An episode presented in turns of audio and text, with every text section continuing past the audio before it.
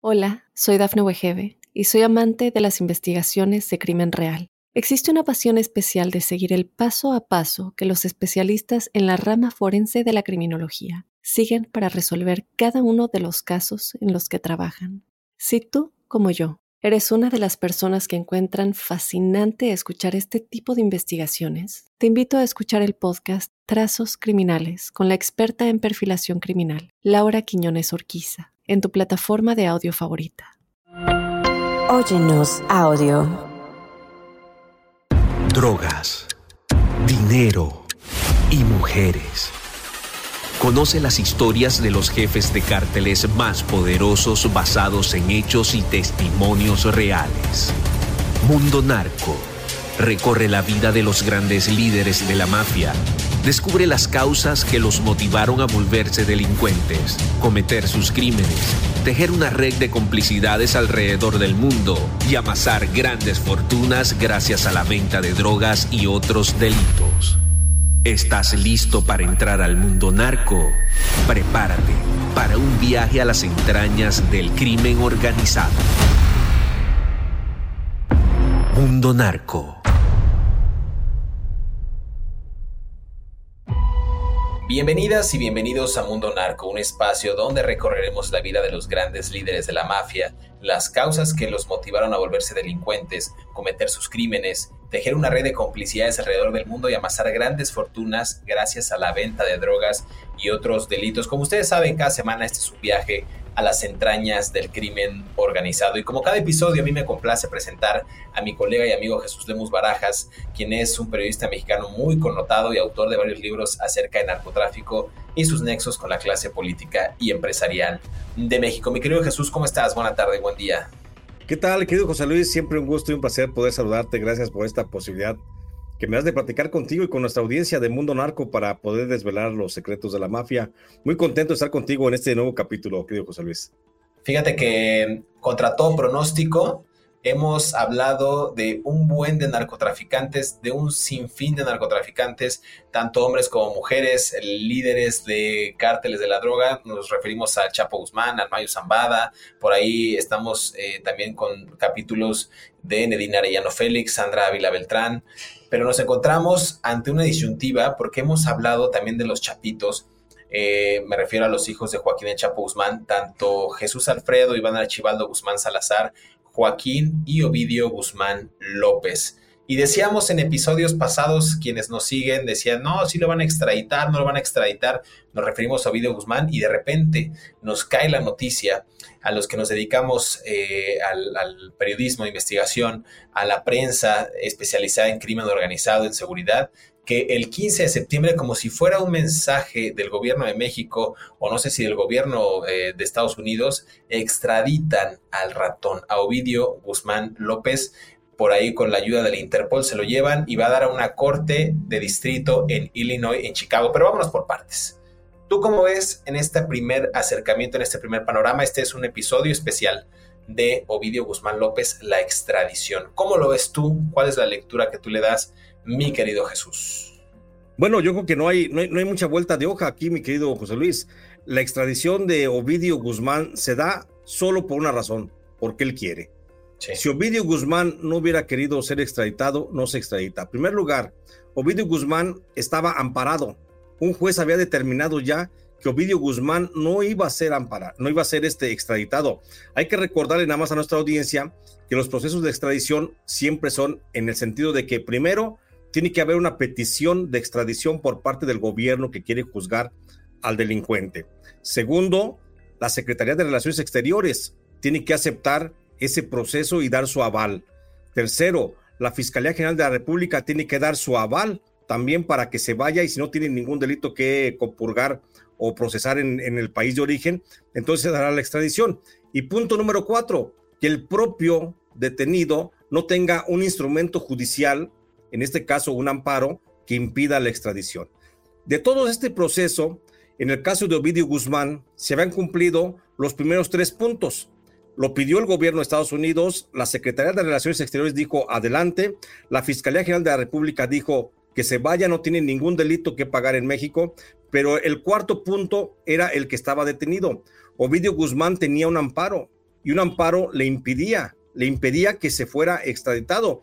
Un juez le había dado el amparo para que no fuera extraditado y permaneciera en México. El caso de Ovidio Guzmán, muy similar al caso de Rafael Caro Quintero. No había, no había forma de que se fuera Ovidio Guzmán si no hubiera sido aceptado. ¿Qué pasó? Ovidio Guzmán utilizó una figura también jurídica que se llama eh, el allanamiento. Se allanó.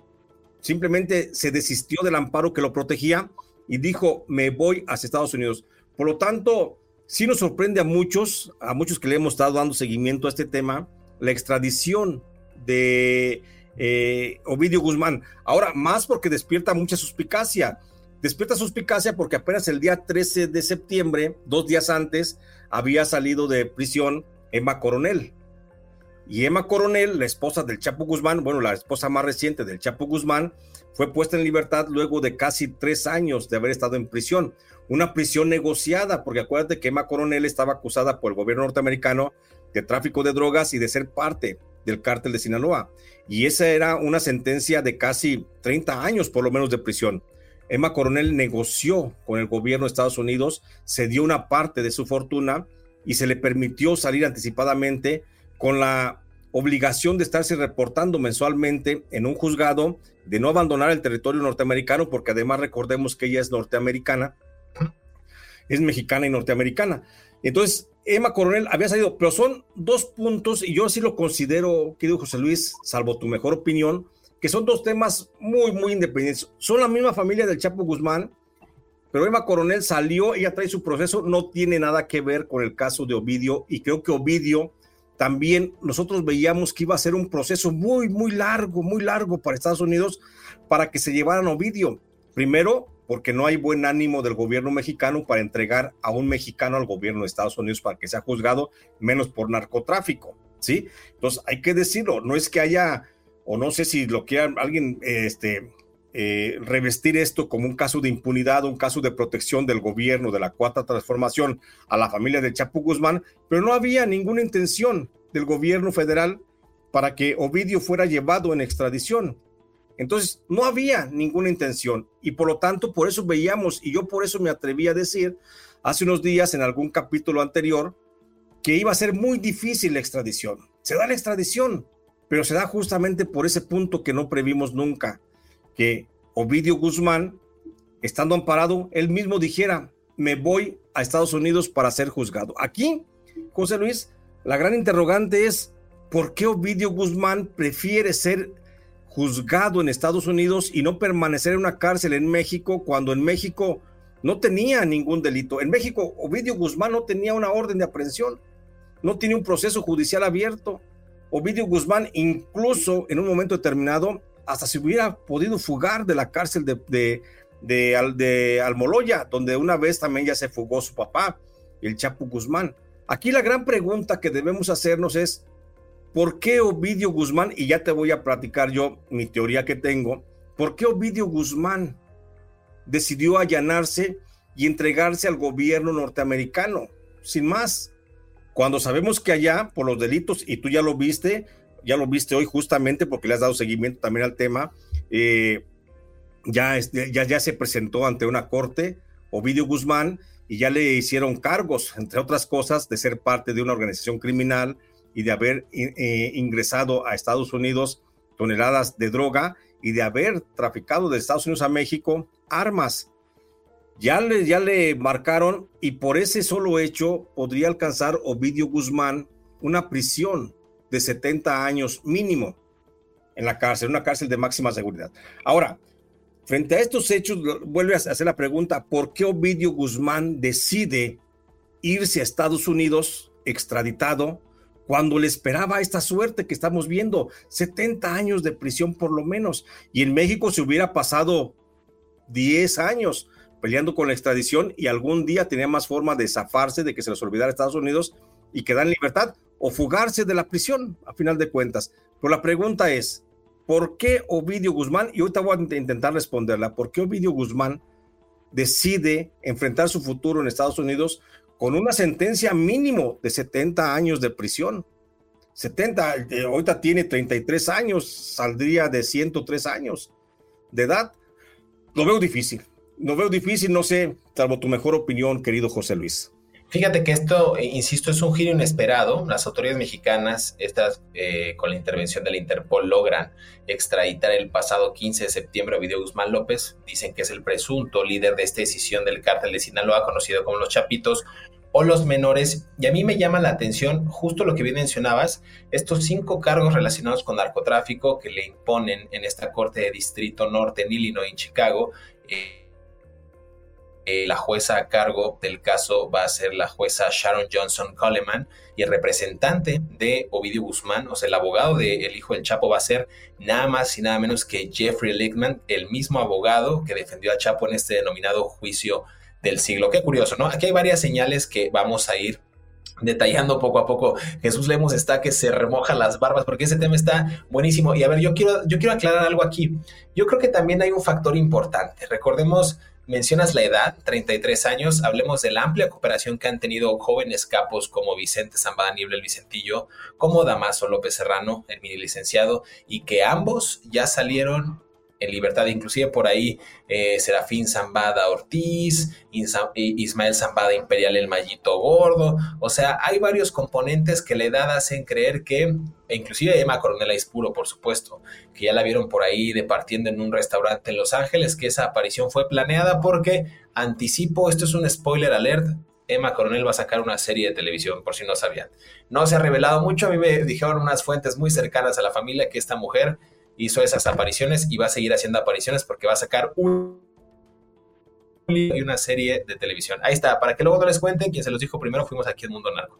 Entonces, creo que hay componentes como la edad, hay componentes como la cooperación e inclusive eh, el tema de la familia. Me voy a basar un poquito en eso de la familia de Ovidio Guzmán, porque las, las hijas que tiene con Adriana Mesa Torres, hija eh, de Raúl Mesa Torres, eh, hermano del ondeado de José Manuel Torres Félix, tiene mucho que ver también con ese punto flaco que quiere el ratón pues tener la oportunidad no solamente de negociar, sino de llevarse a su familia hacia Estados Unidos. Pero vamos a hacer una pausa aquí en Mundo Narco. Hay varias teorías ahí, nosotros eh, vamos a llamarlas conspiranoicas, para que usted tenga la mejor opinión, pero no se despegue. Vamos a seguir desvelando los secretos de la mafia. Volvemos.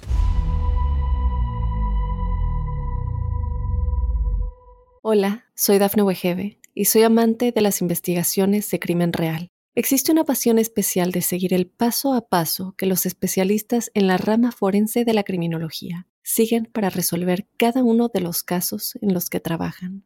Si tú, como yo, eres una de las personas que encuentran fascinante escuchar este tipo de investigaciones, te invito a escuchar el podcast Trazos Criminales con la experta en perfilación criminal, Laura Quiñones Orquiza, en tu plataforma de audio favorita.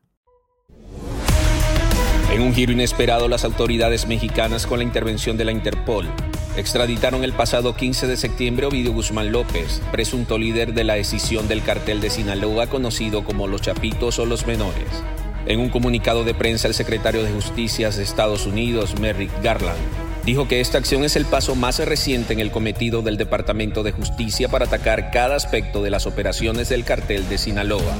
Al momento de su presentación en la Corte de Distrito Norte de Illinois en Chicago, Guzmán López se declaró no culpable de al menos cinco cargos relacionados con narcotráfico. La jueza a cargo del caso será Sharon Johnson Coleman y el representante del ratón será Jeffrey Lichman, quien también apoyó a su padre en el denominado juicio del siglo en el 2019. Hasta el momento de la difusión de este podcast, Ovidio permanece en el Centro Metropolitano Correccional de Chicago en Illinois donde se desarrollarán todos los elementos para iniciar su eventual juicio. De acuerdo con la Agencia Antidrogas de Estados Unidos, hasta antes de su aprehensión en México en enero del 2023, el organismo ofrecía una recompensa de hasta 5 millones de dólares por información que condujera a su arresto y eventualmente a su extradición.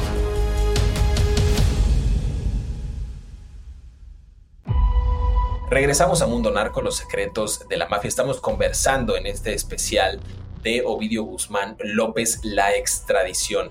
Hay varias teorías, insisto, mi querido Jesús, eh, hablas acerca de, pues de que se le fincan por lo menos cinco cargos de narcotráfico y nada más para adelantar un poquito lo que decía en el bloque pasado, eh, la esposa de Ovidio Guzmán López, eh, Adriana Mesa Torres, es hija de Raúl Mesa Torres, un allegadísimo lugarteniente que falleció en Culiacán, eh, de el, eh, Ismael Mayo Zampada, que era hermano de José Manuel Torres Félix el Ondeado, otro capo de la vieja guardia, que pues era un pistolero bastante sanguinario. El M1 le decían eh, a este sujeto. Esta mujer tiene varios hijos con el ratón.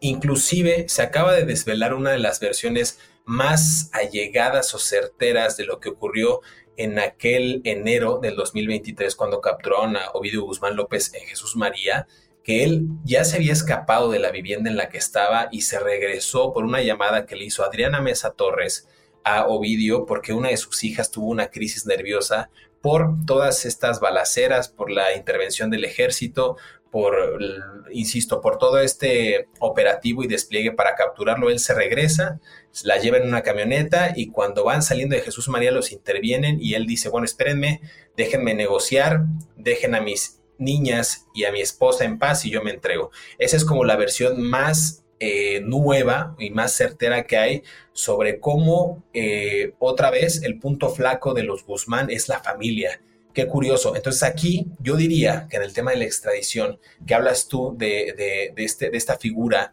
legal que, a, la que él se acogió, es que también la familia le ha pesado tanto que ha querido, inclusive, eh, a mi percepción, que es una teoría que yo podría aventar a, reserva de tu mejor opinión también, mi querido Jesús, que él lo hizo para irse a Estados Unidos, negociar, como en su momento lo hizo Emma Coronel, el mini licenciado, los, algunos de los hijos del señor Mayo Zambada, para obtener mejores condiciones de vida e inclusive yo creo que ya temía por su vida en México. ¿Tú cómo lo ves, mi querido Jesús? Yo estoy segurísimo de eso, querido José Luis. Por supuesto que comparto contigo esa, esa visión que nos da la lectura de muchos puntos.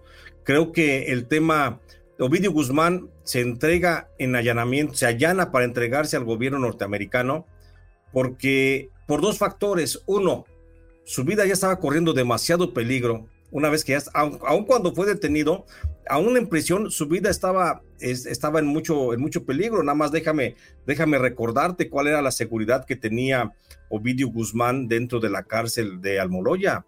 Ovidio Guzmán lo cuidaban permanentemente, dos escoltas, dos guardias, dos guardias estaban parados frente a su celda las 24 horas del día, en turnos de 24 horas, no lo dejaban ni siquiera ir al baño solo, no tenía la privacidad, tenía que estar siendo observado por un policía al momento de estar incluso defecando. Cuando se bañaba era observado permanentemente. Cuando salía a comer era observado. Nunca le quitaron la mirada de encima a, Ovidio mientras estuvo en la cárcel federal de Puente Grande. Pienso que eso pudo haber sido una de las razones que lo, que lo llevaron al extremo, la falta de privacidad dentro de la cárcel, el no haber podido ya ni siquiera estar durmiendo a sus horas porque pasaba ocho horas, ocho veces lista al día. Entonces fue una situación que también creo que lo llevó al extremo, pero sobre todo, insisto, su vida estaba corriendo peligro aún dentro de la propia cárcel federal de, de, de Almoloya por mil razones, por todos los enemigos que tiene el grupo del, Chapo Guzmán. Pero creo que lo más importante es eso que dices, le pesó mucho eh, su familia, su esposa, sus hijas, le pesó demasiado, pero creo que caló mucho en su ánimo un mensaje que recibió de Joaquín Guzmán desde allá donde está, donde Joaquín Guzmán le pide que se allane y le propone una estrategia para sacar a sus hijos, a los otros hermanos, hablo de Iván Archibaldo, hablo de Jesús Alfredo y de Joaquín, sacarlos del mundo de las drogas, que se entreguen, entregarlos a Estados Unidos y que de alguna forma negocien con Estados Unidos para volver a una vida relativamente normal. Joaquín Guzmán, ¿por qué manda ese mensaje a, Ovidio Guzmán para que se allane y se entregue? Lo manda porque le dice, no quiero que vivas la pesadilla que estoy viviendo. Acuérdate que Joaquín Guzmán está sentenciado a cadena perpetua dentro de la prisión, una prisión en donde no ve la luz del día, una prisión donde está encerrado las 24 horas del día y a veces, si tiene suerte, una vez a la semana, lo le permiten caminar fuera de su estancia, fuera de su celda. No tiene contacto humano. Hace muchos, muchos meses que Joaquín Guzmán no ve un rostro diferente al de sus custodios. Hace mucho tiempo que Joaquín Guzmán no habla con alguien en español. Entonces, la, vida que está pasando Joaquín Guzmán dentro de la cárcel es es de lo peor. Y eso, eso se lo mandó decir Joaquín Guzmán a Ovidio en prisión con uno de sus abogados. Y por eso él optó y tomó la decisión de buscar una negociación con el gobierno norteamericano, primero para tratar de alcanzar un acuerdo y llegar, pagar a lo mejor, declararse culpable, aunque dicen, hoy se declaró, se declaró inocente de los cargos que le imputan, pero es parte de la negociación. Finalmente va a terminar siendo culpable, se va a declarar culpable, va a llegar a una, a una negociación y podría estar llegando a un acuerdo de pasar en prisión, a lo mejor una temporada como la del Mini League, como la de Edgar Beitia, que son sentenciados a 20, 25 años de prisión, pero luego se las bajan a 6 años, a 3 años, a 5 años, incluso a 10 años que se la dejaran, tiene 33 años, estaría libre en, a los 43, con posibilidad de rehacer, de retomar su vida. Ya encontró, creo que Ovidio Guzmán, y esto es hasta una lección de vida, querido José Luis, es después para hacer una novela eso, es para hacer una, novela, a ti también que te gusta escribir, creo que ya la debe estar acariciando. Es una lección de vida la que, la que está recibiendo Ovidio, que está viendo que el dinero no lo es todo, no lo es todo el poder, no es el narcotráfico, sino que la verdadera fortaleza del sostenimiento de alguien que es hombre, pues es la familia. ¿Sí? Entonces, creo que lo está tomando con una forma muy filosófica y muy inteligente y está comenzando a negociar con el gobierno de Estados Unidos, va a comenzar a negociar para poder reintegrarse, reincorporarse y nunca más volver a pisar México. Seguramente su familia, sus hijas, su esposa, seguramente se habrán de reencontrar en algún día, en algún momento allá, pero lo más importante aquí es que dentro de ese mensaje que el Chapo Guzmán le ha hecho llegar a, Ovidio Guzmán para que se entregara en extradición, cuando todo el mundo decíamos no se puede ir porque tiene un amparo y está luchando y va a luchar y si, si quiere luchar va a seguir luchando y no se podía ir. Entonces creo que lo más importante es que a Joaquín Guzmán le preocupa mucho la vida de sus hijos, de sus hijos, de, los, de, entre los 22 que tiene, los que están metidos en el narco, que son eh, Jesús Alfredo, Iván Archibaldo, eh, Joaquín, y bueno, el propio vídeo, pues creo que le preocupa mucho y los quiere retirar de la, del narcotráfico y que hagan una vida independiente ya aparte de ese mundo, que dejen esa... Creo que los chapos están en retirada. se Me queda muy claro, están en retirada y creo que vamos a ver en los próximos días, incluso podríamos ver dos cosas, o detención de, de, de dos chapos por lo menos, de otros dos chapitos, detención de ellos, o la entrega de ellos mismos en el al gobierno de Estados Unidos para poder negociar y pacificar. Y eso trae también muchas consecuencias y ya te las voy a decir al final. Fíjate, yo no lo había pensado hasta que conforme ibas narrando el mensaje de Joaquín Guzmán a Ovidio, yo pensé en eso, en el marco también de las elecciones del próximo año, son mensajes grandes, claros. Lo hicieron en el 15 de septiembre, una época en la que si están escuchándonos en otro país, bueno, pues se festeja la independencia de México. Entonces, el hecho de que un presidente, digamos, se ponga la bandera, de que entregó a uno de los capos presuntamente más peligrosos en una fecha emblemática como, insisto, la independencia, pues da esos indicios de que pues va a ir con todo, ¿no? Que esos claros mensajes políticos siempre llegan a calar, digámoslo así. Entonces, yo no lo había pensado de esa manera, creo que va por buen tenor el hecho de que también haya sido una lección, como dices tú, de vida para Ovidio Guzmán. Yo no dudo que los hermanos se entreguen, pero alguno de ellos me parece que lucharía hasta el final. No sé tú cómo lo veas. En el caso, al menos de Iván Archibaldo, yo no creo que él ceda tan fácilmente a ese, digamos, capricho. El que creo que podría ser, además de que ha sido catalogado como el más eh, violento, Jesús Alfredo Guzmán Salazar. A mí me han comentado en, en semanas recientes que inclusive se ha portado bastante bueno con la gente con la que se ha reunido, se ha portado muy dócil, muy cariñoso. Entonces yo creo que sí tienes un buen mensaje por ahí, mi querido Jesús, de que puede que los chapitos ya estén en retirada, eh, pretendan dejar quizás el mando a a otras organizaciones las remanentes de los Antrax o les dejen el bastión a la gente del Mayo Zambada como los MZ, las flechas, eh, la gente del sombrero, la sombreriza, la malliza, todas estas organizaciones criminales, inclusive los remanentes, insisto, que quedaron del cártel de Caborca con Rafael Caro Quintero. No sé, simplemente ceder el control a la organización pujante, el cártel Jalisco Nueva Generación. Hay una buena recomposición ahí que se puede gestar, pero va a tardar un poco a menos que ese claro mensaje de que Ovidio Guzmán está allá y logre una pena eh, bastante buena o, que se acople a estos eh, programas de testigos protegidos e inclusive que la familia se vaya para allá. Creo que ese sería el mensaje para los hermanos, decirles, ¿saben qué? Pues no está tan gacho acá, nos van a dar 10 años, nos la pueden reducir a 5, por buena conducta salimos en 3 y en lo que inicia el juicio ya pasaron 2. Entonces, insisto, hay, una, hay por ahí una, un tema en el que dicen que los capos mexicanos tienen que dar dinero eh, de lo que ellos ocasionaron por el tema de drogas. Yo tengo dos casos que he investigado bastante bien y que van a salir en un próximo material, donde dicen que eso es simplemente un show, porque en los juicios dicen Estados Unidos, el Chapo tiene que regresar 10 mil millones de dólares por concepto de venta de droga nunca los va a entregar. Es simplemente un, tema simbólico en el que los juicios se, se, amparan o se, o se agarran esa bandera para decir, también vamos por el dinero, pero el dinero nunca aparece. Mi querido Jesús, te voy a pausar. En el siguiente segmento me gustaría que nos contaras esa hipótesis que tú, que tú y yo platicamos fuera del aire, que creo que les va a interesar bastante a la audiencia y van a entender mejor cómo el tema del narcotráfico, insisto, mueve fibras, mueve estas piezas de, ajedrez para que se coloque, digamos, un ganador, un rey, una reina al frente de este tablero criminal. No se despegue, regresamos aquí a Mundo Narco, los secretos de la mafia. Hola, soy Dafne Wegebe y soy amante de las investigaciones de crimen real. Existe una pasión especial de seguir el paso a paso que los especialistas en la rama forense de la criminología siguen para resolver cada uno de los casos en los que trabajan. Si tú, como yo, eres una de las personas que encuentran fascinante escuchar este tipo de investigaciones, te invito a escuchar el podcast Trazos Criminales con la experta en perfilación criminal, Laura Quiñones Orquiza, en tu plataforma de audio favorita. En abril del 2023, el Departamento de Justicia de Estados Unidos informó que los hijos de Joaquín Guzmán Loera, mejor conocido como el Chapo, operan con el apoyo de compañías químicas y farmacéuticas precursoras de China.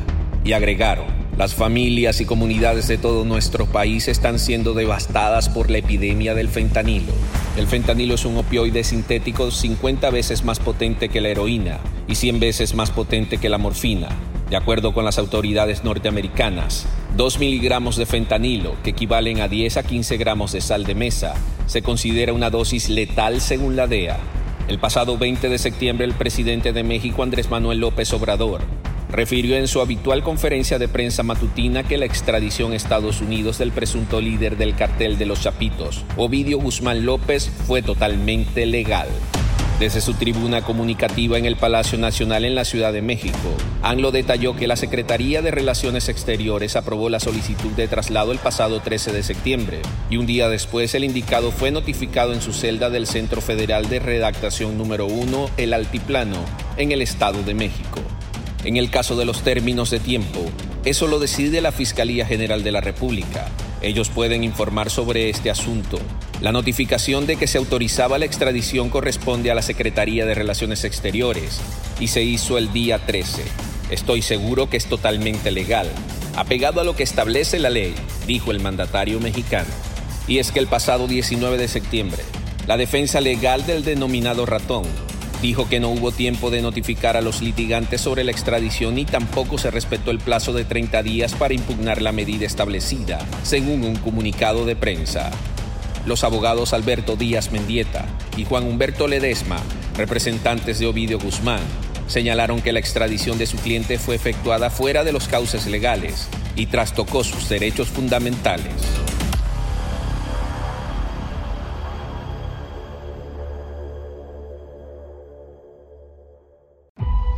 Regresamos a Mundo Narco, los secretos de la mafia. No me voy a ir con tanta introducción para que ustedes disfruten de este episodio, una serie de teorías. Esta es una plática entre dos expertos en temas de crimen organizado, en dos amigos, dos colegas.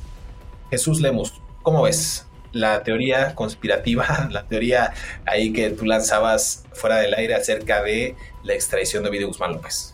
No, pues de lo que hemos platicado, José Luis, de que los ha tenido tan, tan, tan este, entretenidos que dicen, bueno, ¿de qué platicarán estos dos todos días cuando se cuelgan al teléfono? Pues platicamos de eso, de esos temas, y no platicamos de otras cosas. Fíjate que, que se me hace interesante esa teoría, querido José Luis, de que eh, el, Chapo Guzmán está buscando recomponer, salvar a sus hijos. Tú hablabas de quiénes podrían ser los herederos del imperio de las drogas. Ah, se sobran. Y en primera fila, sin duda alguna, está Aureliano Guzmán, el hermano de los Chapitos, el hermano de ellos, el hermano de Joaquín. Pero, pero aquí también hay otra cosa bien importante que está sucediendo. ¿Por qué la detención? ¿Por qué Estados Unidos quiere al Chapito principalmente? Yo pienso que quieren al ratón, a Ovidio Guzmán, lo quieren por una cuestión de presionar a Genaro García Luna. ¿Qué tiene que ver García Luna con todo esto? Acuérdate que Genaro García Luna está a la espera justamente de que le dicten sentencia y está negociando con Estados Unidos y se ha puesto sus moños, sí, como novia de rancho, como la quinceañera del rancho. Se vistió de gala y se puso en los moños y está bailando y no quiere bailar con cualquiera. Y entonces Genaro García Luna en este momento está diciendo, yo te puedo ofrecer mucha información, pero redúceme la sentencia. Con esto los bonos de García Luna han caído por una sola razón. Ovidio Guzmán le puede ofrecer mejor información al gobierno de Estados Unidos de la que le puede ofrecer Genaro García Luna. Y puede darse el, caso de que Genaro García Luna, de que el gobierno norteamericano le diga a García Luna, ¿sabes qué? Con todo dolor de mi corazón, no me interesa negociar contigo, quédate con la sentencia de por vida y ahí nos vemos en otra vida. Entonces creo que aquí esto va a abaratar y esto va a obligar a Genaro García Luna a ofrecer una mejor información de la que estaba pensando ofrecer. Y puede ser que ahora sí, Genaro García Luna, para salvar el pellejo, de no quedar, sino morir en la cárcel, pues tenga que poner a un gran jefe del narcotráfico en México, como podría ser un presidente de la República o un secretario general de la Secretaría de la Defensa Nacional. Entonces, creo que las cosas se le están complicando a García Luna por el solo hecho de que Ovidio Guzmán llega y llega con un paquete informativo más fresco, más al día, este, posiblemente con mayor relaciones públicas que las que tenía Genaro García Luna, incluso con nuevos datos que no se conocían sobre Genaro García Luna. Entonces, creo que se, se pone muy interesante el hecho de que Ovidio Guzmán ahora llegue con esta posición y pueda lograr una, una, un, una muy buena liberación. Insisto, ¿por qué Estados Unidos estaría insistiendo tanto en dame, en deme a Ovidio, denme a Ovidio, denme a Ovidio, denme a Ovidio, a grado tal de crispar las relaciones casi con el presidente de la República? Acordémonos, nada más como para no dejarlo sobre la mesa, o digo para dejarlo sobre la mesa. Acordémonos que Ovidio Guzmán ya lo habían liberado, ya lo platicamos en un capítulo anterior. Lo liberaron que la segunda detención de Vidio Guzmán se hizo a espaldas del presidente López Obrador para que no supiera que estaban deteniendo a Ovidio y no se ordenara una segunda liberación. Que incluso este allanamiento, decir, Ovidio Guzmán renuncia a su amparo para que se lo lleve a Estados Unidos, pudo haber sido casi hasta por iniciativa y por consejo del gobierno norteamericano. Aparte del consejo de, de, de Joaquín Guzmán, su padre, de decir allánate para que te vengas a Estados Unidos y puedas negociar una mejor posibilidad de vida, pudo haber sido también el gobierno de Estados Unidos que le ha de haber ofrecido una buena opción. Vente a Estados Unidos, te juicio, negociamos, eh, nos olvidamos de tus hermanos, los traemos, los perdonamos, lo que sea, pero danos la información que Genaro García Luna está este, regateando tanto que está pidiendo que lo dejen en libertad, está pidiéndole perdón en las cuentas pendientes, está pidiendo que no le toquen el dinero, está pidiendo una nueva identidad, está pidiendo muchas cosas, Genaro García Luna. Ahora, con el, Chapito, con Ovidio Guzmán, creo que se le cae el circo completamente a Genaro García Luna, se devalúa completamente la información y entonces sí, creo que no nos vamos a esperar hasta, hasta marzo para la sentencia de de Genaro García si es que Ovidio llega a un acuerdo antes con el gobierno norteamericano. ¿Tú cómo lo ves, mi querido Jesús? El hecho de que las autoridades estadounidenses, inclusive, tú mencionas algo muy interesante, el tema de la negociación, eh, el hecho de que Genaro García Luna proporcione información más sensible acerca de altos mandos militares, inclusive de expresidentes o presidentes en funciones, presidente en función más bien. Eh, ¿Tú cómo lo ves? ¿No parece más bien como una presea del gobierno estadounidense donde dice, bueno, ya nos vamos a dejar de estar persiguiendo narcotraficantes porque en el discurso también, en su narrativa, del otro lado de la frontera ya no funciona el hecho de decir, pues la culpa son de los mexicanos. A ver, estás viendo Filadelfia en Estados Unidos, cómo está repleto de personas adictas al fentanilo que parece, malamente lo han dicho, la ciudad zombie. Eh, eso tiene que ver mucho con el propio consumo interno, el propio tema de las armas, esta segunda enmienda, en fin, tiene que ver con muchos factores, pero creo que en el discurso les ayuda un poco el decir que ya capturaron a los narcos cuando en la práctica les están dando una embajada del perdón. En la práctica les están dando cobijo, les dan nacionalidad estadounidense, les ponen casa y al final siguen colaborando en casos que nunca van a terminar. Entonces, a mí me da mucho, mucho gusto que hagan ese tipo de acciones de que se quite los, las grandes cabezas, los capos, pero esta es una hiedra venenosa le cortan una cabeza y van a salir 15 o 20. Entonces, me parece un discurso inacabable de una narconarrativa eh, ya muy gastada, en el que vamos por el narco, son los mexicanos, son violadores, drogadictos, este, o sea, ¿eso qué? ¿En qué contribuye? Al final del día, tú los acoges como nación, pero no hay absolutamente un resultado porque el consumo aumenta. Las drogas ahí están, las armas y sobre todo la gente eh, eh, incluidas en estas organizaciones criminales y también la gente que es asesinada en ese proceso. ¿Cómo lo ves tú? Yo lo veo en un panorama, en un espectro más amplio, pero no acaba. O sea, el tema de que se vaya Ovidio, que se vaya Iván Archibaldo, no acaba el tema del narcotráfico. No, no, no, no acaba y hay que recordarlo como eh, que lo hacen, con qué objeto lo hace también el gobierno norteamericano. Esta, como tú dijiste, que es la, la hidra, ¿no? De, de mil cabezas, pues sí es cierto, pero pero al final de cuentas creo que también lo hacen justamente por, por un aspecto político.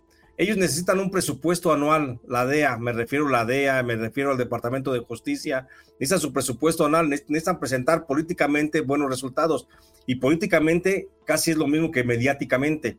Entonces ellos necesitan estar manejando este tipo de, ya, ya trajimos al Chapo Guzmán, ya trajimos a Ovidio, sí, pero te trajiste a Ovidio, pero le diste residencia a la familia y luego a Ovidio lo dejas en libertad y lo, le tienes residencia y hasta le estás perdonando los taxes, como dicen allá. Entonces, ese tipo de situaciones que se están dando en Estados Unidos debe de comenzar ya a, a, desembocar en algo tangible también para la política norteamericana.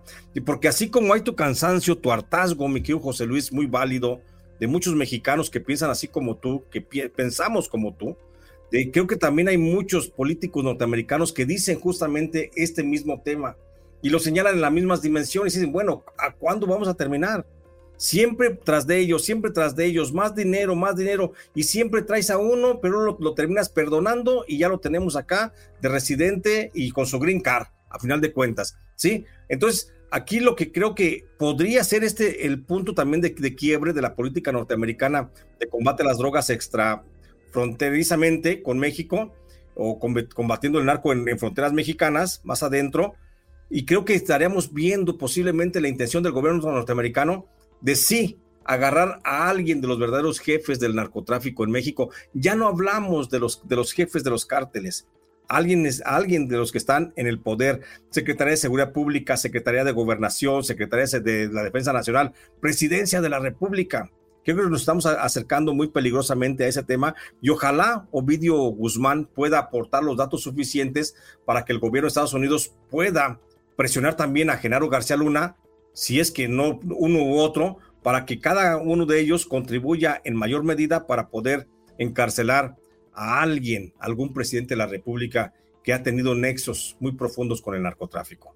Yo no lo veo muy lejano, este tema de que los narcotraficantes ahora, que, que ahora sí que los patos le tienen a las escopetas, ¿no? Que ahora ellos acusen y pongan en un banquillo a un secretario de gobernación, a un secretario de la defensa, a alguien de la marina, de la armada, e inclusive que se haga justicia mediante algún eh, expresidente mexicano que haya estado involucrado en el tema del crimen organizado. Bueno, tenemos varios, ¿no? Por ahí que se escuchan y se mencionan mucho los nombres en los juicios que no han sido eh, llamados a, las cuentas y creo que sería un buen método para hacer justicia eh, para todas esas víctimas mortales en México que han muerto a raíz de esta absurda guerra contra las drogas en el país. Mi querido Jesús, eh, se nos acabó el tiempo otra vez.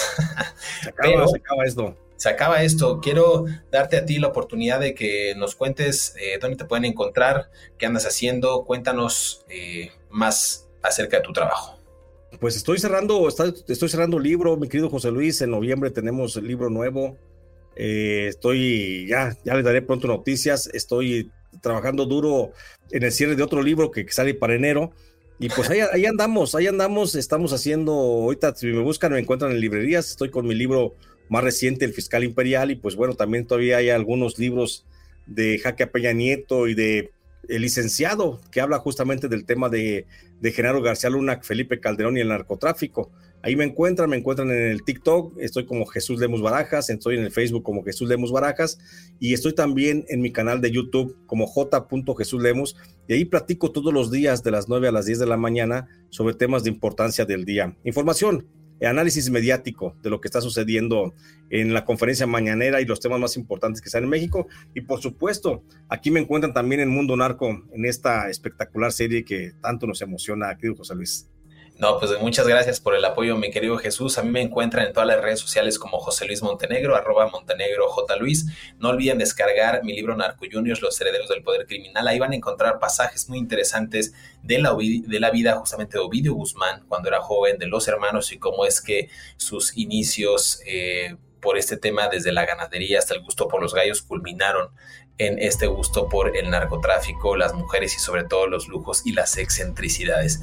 Eh, por favor, síganme en mi canal de YouTube, en mi cuenta de TikTok, voy a estar compartiendo contenido bastante interesante. También se avecina libro, somos eh, colegas también de Casa Editorial Jesús Lemos y yo, entonces en enero van a tener material nuevo de Jesús Lemos y también de un servidor. Suscríbase a este podcast en Spotify, en Apple Podcast, en Amazon Music y en Radio para que les llegue la notificación y sean los primeros en disfrutar de estas historias. Muchas gracias por su preferencia. Nos escuchamos en el próximo episodio de Mundo Narco, los secretos de la mafia.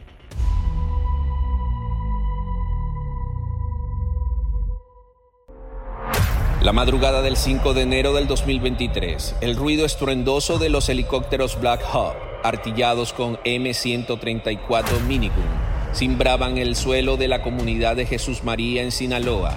Muchos sabían que ahí, además de ser tierra franca del narcotráfico, era el hogar de Ovidio Guzmán López el ratón. Poco importó que los pobladores suplicaran el cese al fuego.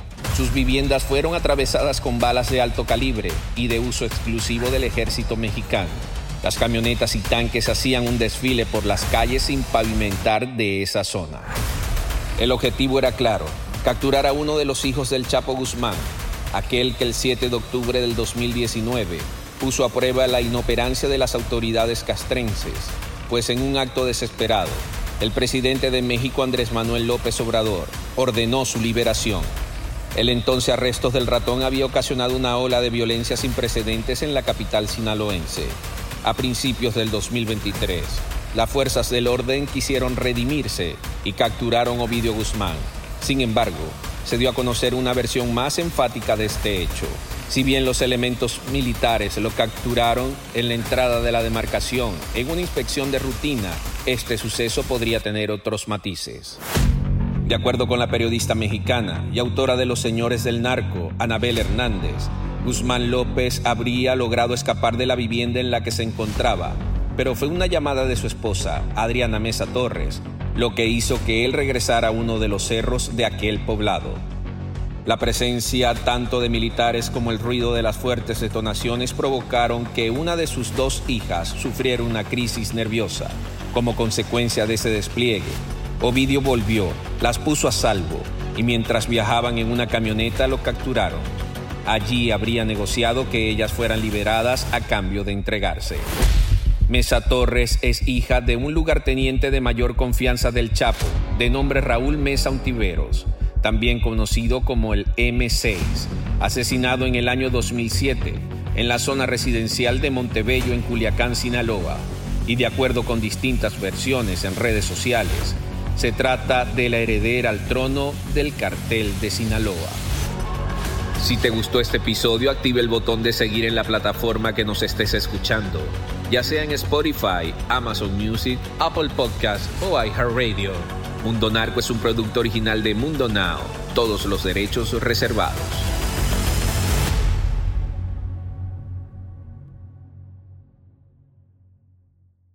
Hola, soy Dafne Wegebe y soy amante de las investigaciones de crimen real. Existe una pasión especial de seguir el paso a paso que los especialistas en la rama forense de la criminología siguen para resolver cada uno de los casos en los que trabajan. Si tú, como yo, eres una de las personas que encuentran fascinante escuchar este tipo de investigaciones, te invito a escuchar el podcast Trazos Criminales con la experta en perfilación criminal, Laura Quiñones Orquiza en tu plataforma de audio favorita.